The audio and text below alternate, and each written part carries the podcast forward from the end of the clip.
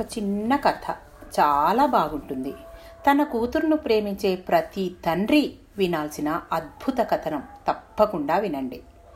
అమ్మాయి పెళ్ళికై నిశ్చయతాంబూలాలు పుచ్చుకున్నారు ఆ రోజున. అది గొప్పింటి సంబంధం కావడంతో కుటుంబం ఎంతో సంతోషించింది. తండ్రి శర్మ గారు ఎంతగానో ఆనందించారు. పిల్లవాడు అతని తల్లిదండ్రులు చాలా మంచివారు. దాంతో శర్మ గారికి ఎంతో భారం తగ్గినట్లు అనిపించింది పెళ్ళికి ముందు ఒకరోజు పెళ్ళి కూతురు తండ్రి శర్మ గారు వియ్యంకుడు వాళ్ళింటికి వెళ్ళవలసి వస్తుంది. అయితే ఆ రోజు శర్మగారి ఆరోగ్యం బాగాలేదు మొదటిసారి కావడంతో కాదనలేకపోయాడు. వరుణి తలుపు వాళ్ళు ఎంతో సాదరంగా ఇంటిలోనికి ఆహ్వానించారు. కొద్దిసేపు వచ్చిన పని విషయమై మాట్లాడుతుండగానే తేనీరు వచ్చింది. శర్మ గారికి మధుమేహం. ఉండడంతో చక్కెర పదార్థాలకు దూరంగా ఉంటారు ఆయన. అయితే మగపెళ్ళి వారింటిలో శర్మగారు మొహమాటంతో ఇచ్చిన టీ కప్పును చేతిలోనికి తీసుకున్నారు తాగడానికై. మొదట గుటుక వేస్తూనే ఒకంత ఆశ్చర్యానికి గురయ్యారు. అందులో పంచదార లేదు కదా? తనకిష్టమైన యాలకుల పొడి వేశారు.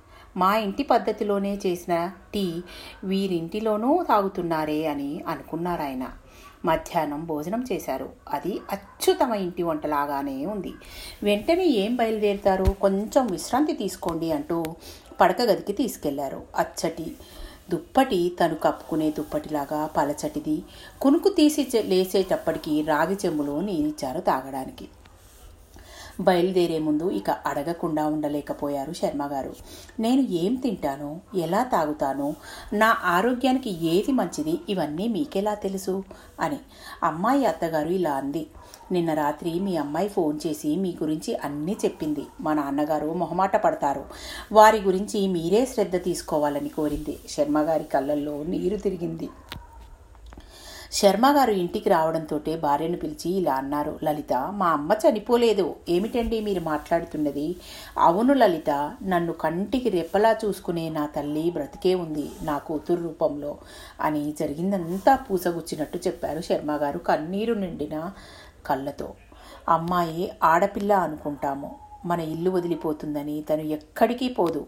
తల్లిదండ్రుల హృదయాలలోనే ఉంటుంది. తన మనస్సులో తన వారి జ్ఞాపకాలను నింపుకొని.